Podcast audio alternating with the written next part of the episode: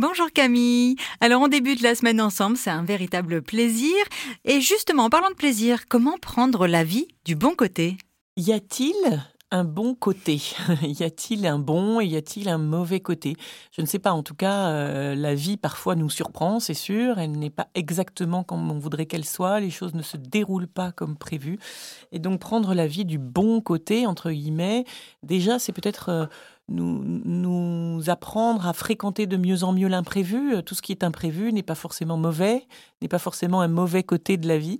Euh, simplement, on n'est pas forcément à l'aise avec cet imprévu puisque, bien, puisque ça ne rentre pas dans ce qu'on avait prévu. Donc l'idée peut-être c'est de passer à de prévoir à voir tout simplement ce qui est là disponible.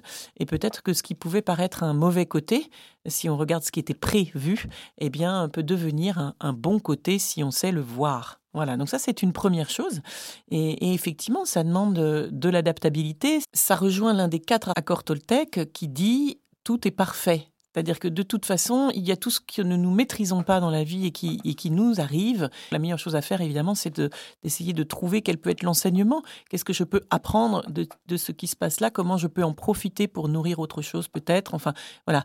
En tout cas, évidemment, prendre la vie du bon côté, ou plutôt voir ce qu'il y a de bon dans ce côté-là, ou ce qui peut être utile, est une façon de rester en bonne santé. En gymnastique du saumon, on sait bien que le saumon, lui, il a cette aptitude, par exemple, à se trouver une petite flaque et à attendre même l'inondation.